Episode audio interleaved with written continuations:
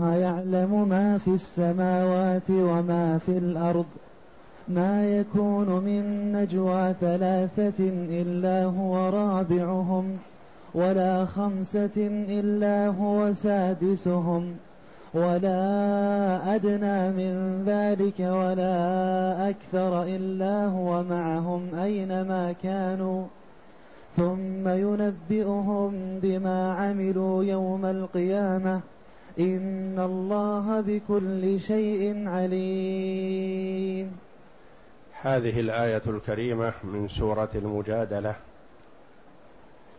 جاءت بعد قوله جل وعلا إن الذين يحادون الله ورسوله كبتوا كما كبت الذين من قبلهم.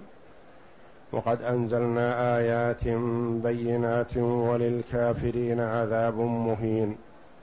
يوم يبعثهم الله جميعا فينبئهم بما عملوا. أحصاه الله ونسوه. والله على كل شيء شهيد.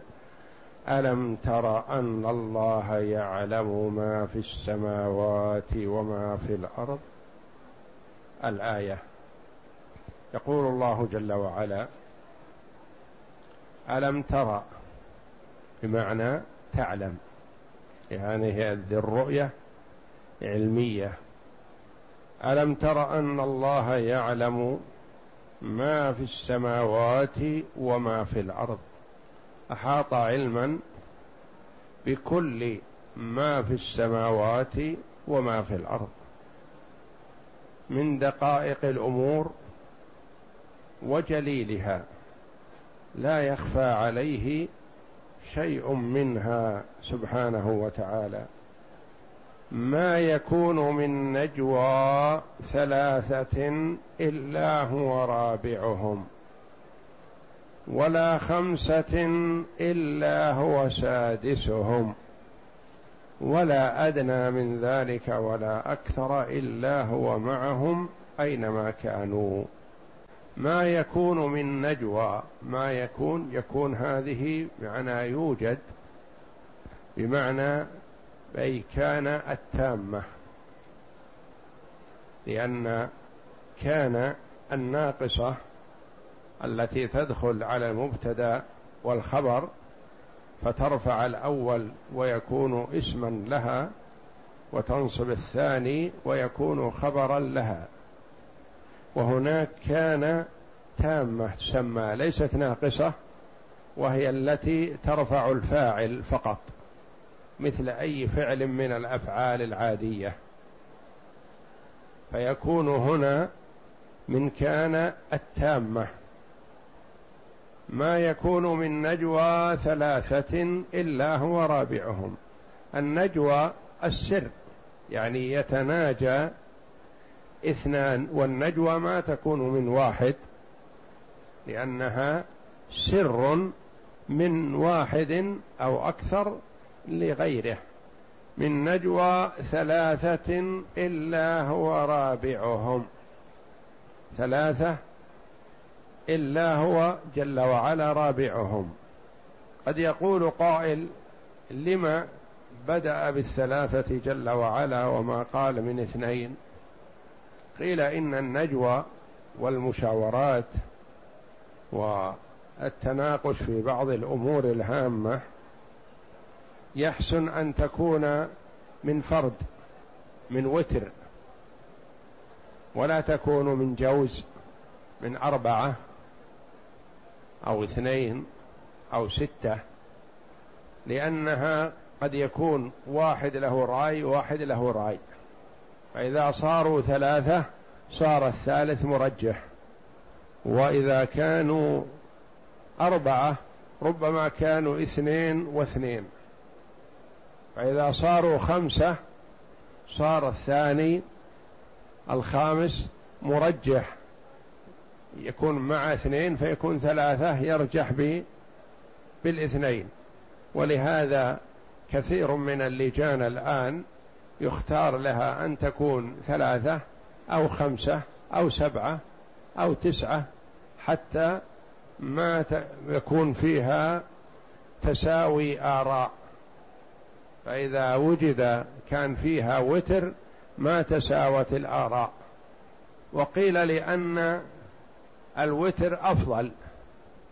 ولم قالوا لأن الله جل وعلا وتر يحب الوتر. الوتر أفضل من الجوز الذي هو شفع. ما يكون من نجوى ثلاثة إلا هو رابعهم. يعني مهما ابتعد الثلاثة حتى لا يسمع كلامهم ولا يدرى ما يقولون إلا والله جل وعلا بمثابة الرابع لهم. والاثنين أصار معهم ثالث والثلاثة أصار معهم رابع. ما يخفى عليه شيء من كلامهم ومن قولهم ومن ترتيبهم ومما يقولون. فهو جل وعلا بمثابة كأنه معهم كأنه حاضر معهم يعني وهو حاضر جل وعلا بعلمه. وهذه الآية كما قال الإمام أحمد رحمه الله المراد بها العلم معهم جل وعلا بعلمه. ومعية الله جل وعلا معيتان. معية إحاطة وعلم واطلاع. ومعية توفيق ودلالة وحفظ وصيانة وكلأه فالأولى عامة معهم بعلمه مع الخلق كلهم مؤمنهم وكافرهم. مطلع عليهم لا يخفى عليه شيء من أحوالهم جل وعلا. والمعية الثانية معية للمؤمنين لأحباب الله لأولياء الله. إن الله مع الذين اتقوا والذين هم محسنون.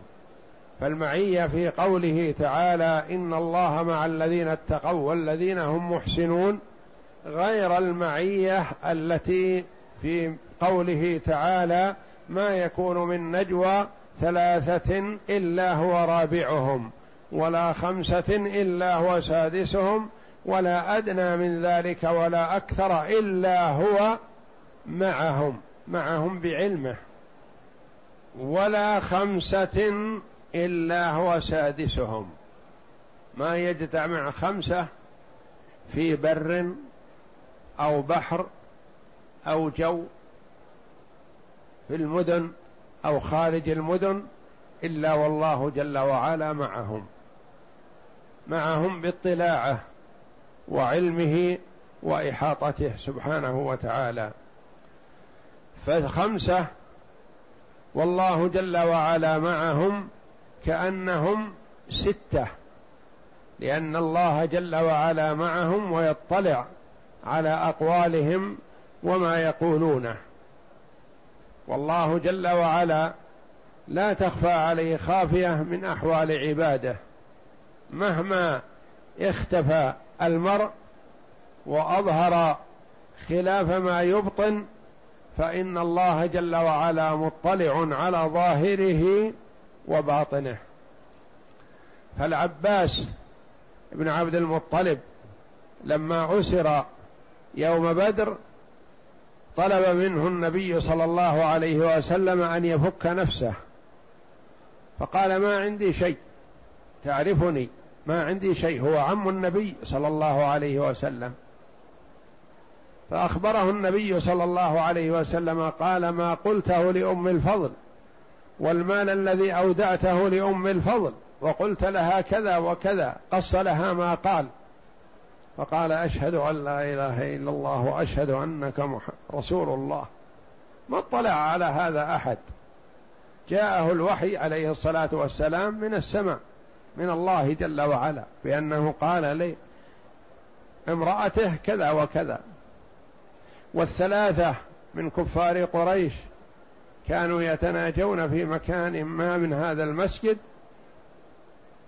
فوقف عليهم النبي صلى الله عليه وسلم وقال ماذا تقولون؟ قالوا نتحدث حديث كذا وصرفوا عما قالوا. قال ألم تقل أنت كذا وأنت كذا وأنت كذا؟ فأطلع الله جل وعلا نبيه محمدا صلى الله عليه وسلم على ما يتناجى به هؤلاء الثلاثة بأنهم قالوا كذا وكذا. وهكذا فالله جل وعلا لا يشغله شيء عن شيء ولا يشغله كونه مع هؤلاء يخفى عليه أمر أولئك ونحو ذلك. فهو مع العباد كلهم ولا يكون في الكون من حركة ولا سكون ولا ورقة رطبة أو يابسة تسقط من شجرة ولا ذرة من ذرات الرمال إلا والله جل وعلا أحاط بها علما. والله جل وعلا موصوف بصفة العلم فهو عليم جل وعلا. والإيمان بهذه الصفة واجب. وهي الإيمان يكسب العبد اليقين والاطمئنان والرضا بأن كل ما يحصل عليه فهو بعلم من الله جل وعلا. وكل ما يصدر منه من عمل صالح أو نية طيبة فالله جل وعلا مطلع عليها. وفيها وعيد للفاجر والكافر بأن الله جل وعلا لا يخفى عليه شيء من أحواله. فالمؤمن إذا وفق للإيمان بصفة العلم لله جل وعلا اطمأن ورضي وأدى العمل بإخلاص لله جل وعلا مصطحبا باليقين بأن الله جل وعلا مطلع عليه وهذه أعلى درجة يمكن يتصف بها المرء المطيع لله جل وعلا التي هي درجة الإحسان. أن تعبد الله كأنك تراه فإن لم تكن تراه فإنه يراك. يكون المؤمن مؤمن بأن الله جل وعلا مطلع عليه ويرى أعماله كلها. فيؤديها تأدية من هو موقن بأن الله مشاهد لعمله. ولا خمسة إلا هو سادسهم يعني باطلاعه عليهم جاعلهم كأنهم ستة. وهو جل وعلا مستو على عرشه. منزه عن مخالطة المخلوقين لكنه معهم جل وعلا بعلمه ومع المؤمنين بحفظه وعنايته وتوفيقه. ولا أدنى من ذلك أدنى من الثلاثة والخمسة التي هي الاثنان والأربعة. ولا أكثر من ذلك ولا أكثر التي هي الخمسة الستة والسبعة وهكذا إلا هو معهم. فإحاطته جل وعلا يستوي عنده فيها القليل والكثير.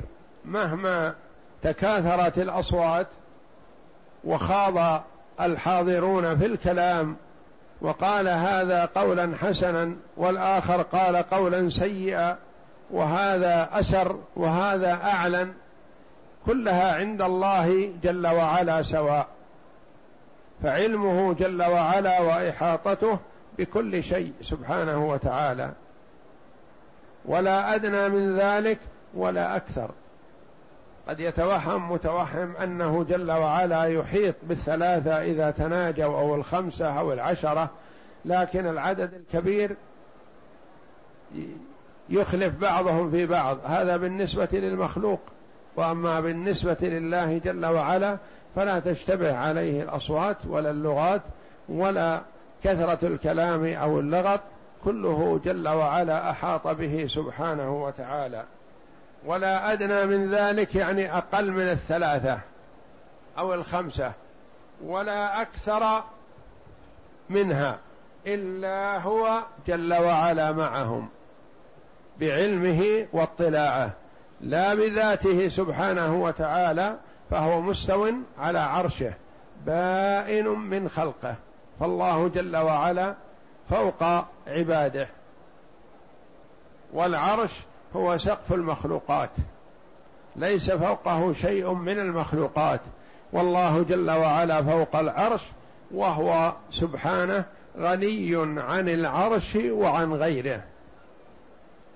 والعرش وسائر المخلوقات مفتقرون إليه فهو الذي يمسك السماوات والأرض أن تزولا سبحانه وتعالى.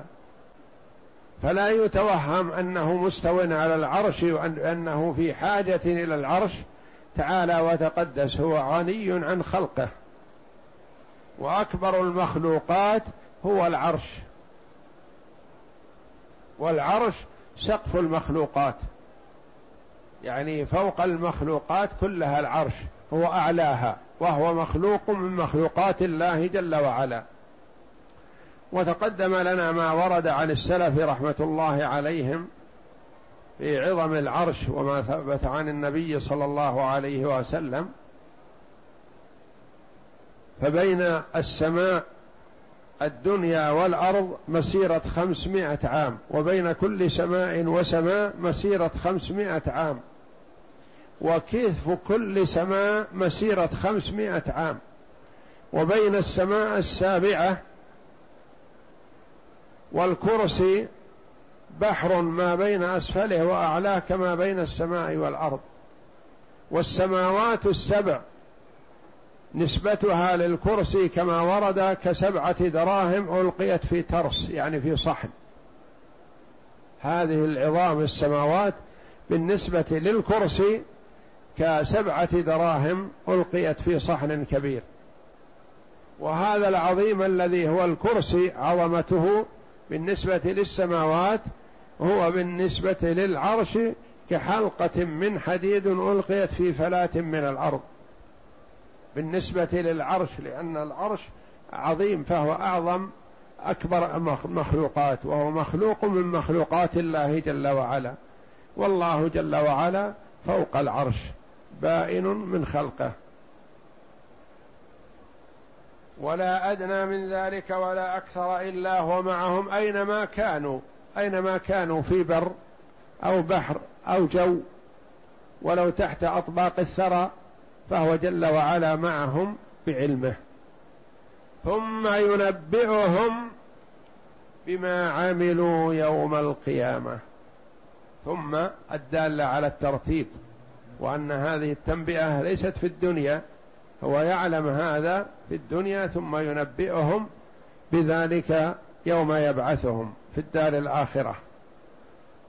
وعلمه جل وعلا بما العباد عاملون أولهم وآخرهم سواء. ما عمله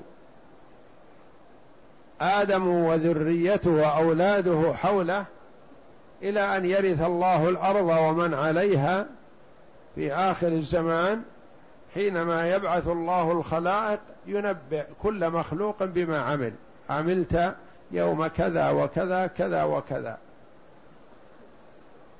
الفاجر يفضحه الله جل وعلا أمام الملأ والمؤمن يرخي الله جل وعلا عليه كنفه وستره ويقرره بذنوبه ثم يغفرها جل وعلا له.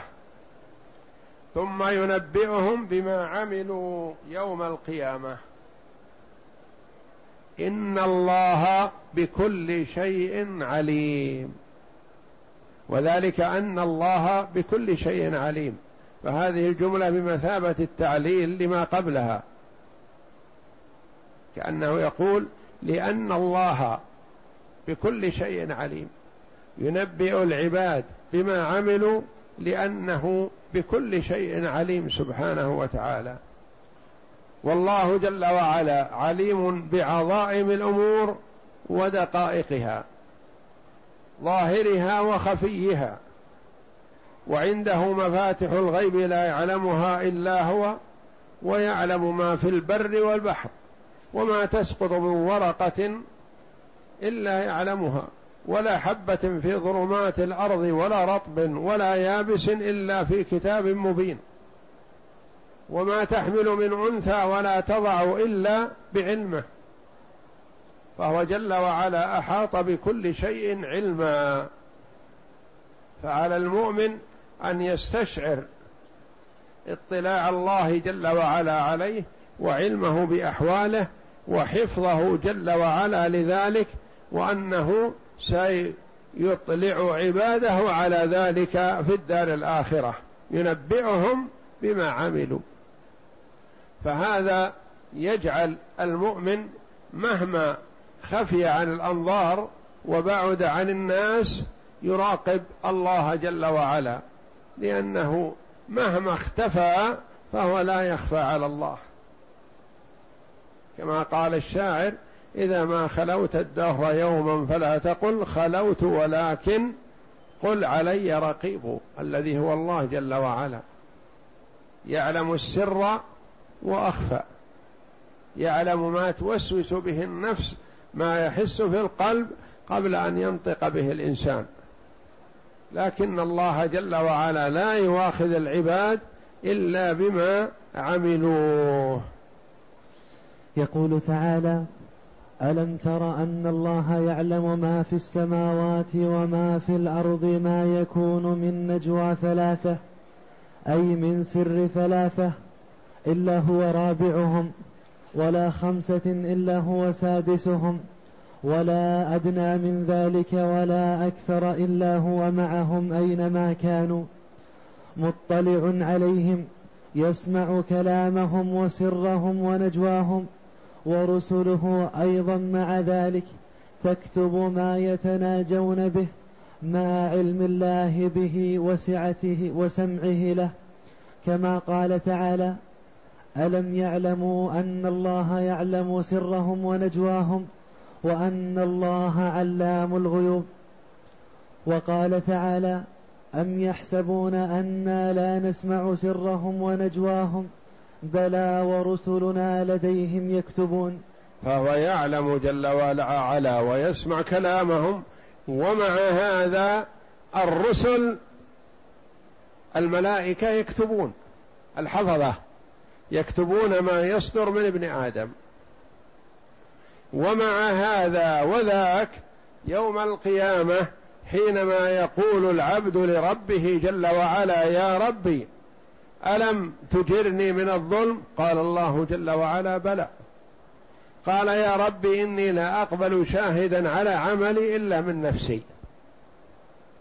ما أقبل شاهد على عملي إلا من نفسي. فيقول الله جل وعلا لك ذلك. فيختم الله على فيه ثم تتكلم الجوارح. تشهد. تقول عملت كذا وعملت كذا. ثم يفتح الله جل وعلا على فيه فيقول لجوارحه سحقا لكن وبعدا أنا كنت عنكن أجادل فلما قلتن ما أخفيته؟ فيقولن أنطقنا الله الذي أنطق كل شيء وهو خلقكم أول مرة.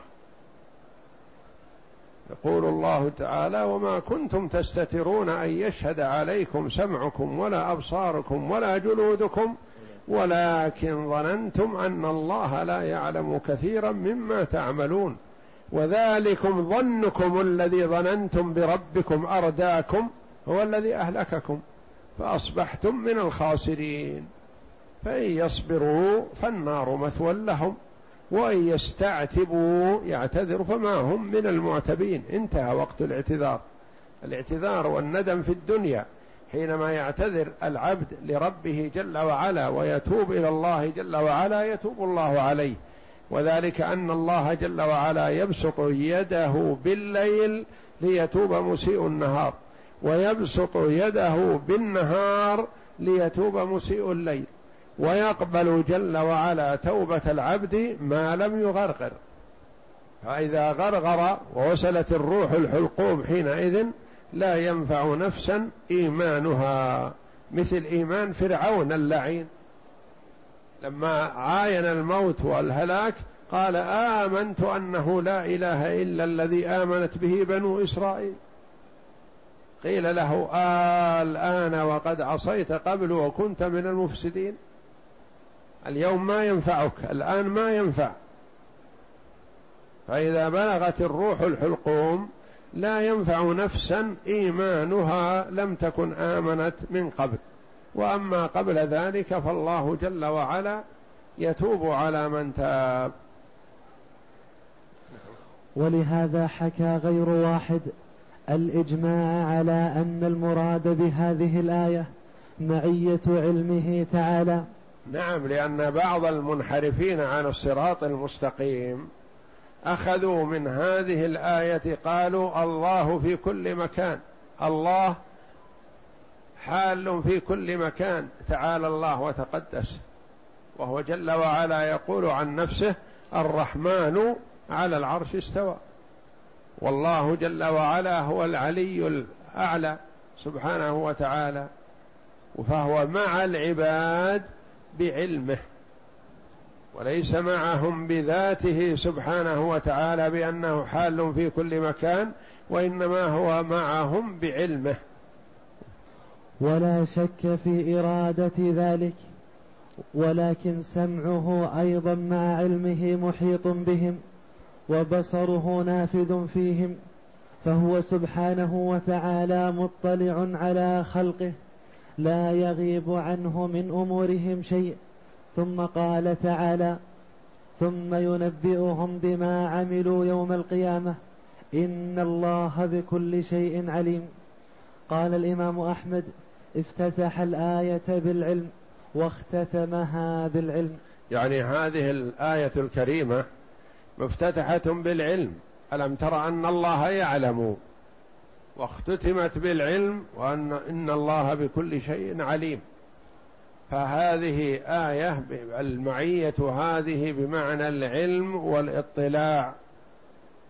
وليست معية ذاتية بأن الله جل وعلا حال في كل مكان كما يقوله بعض أهل الظلم والجور والطغيان ولا أنه حال في خلقه أو معهم أو في كل مكان أو مع ال... وإنما هو جل وعلا بذاته مستو على عرشه فوق سماواته.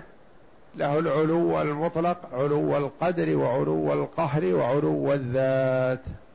والله أعلم. وصلى الله وسلم وبارك على عبد ورسول نبينا محمد وعلى آله وصحبه أجمعين.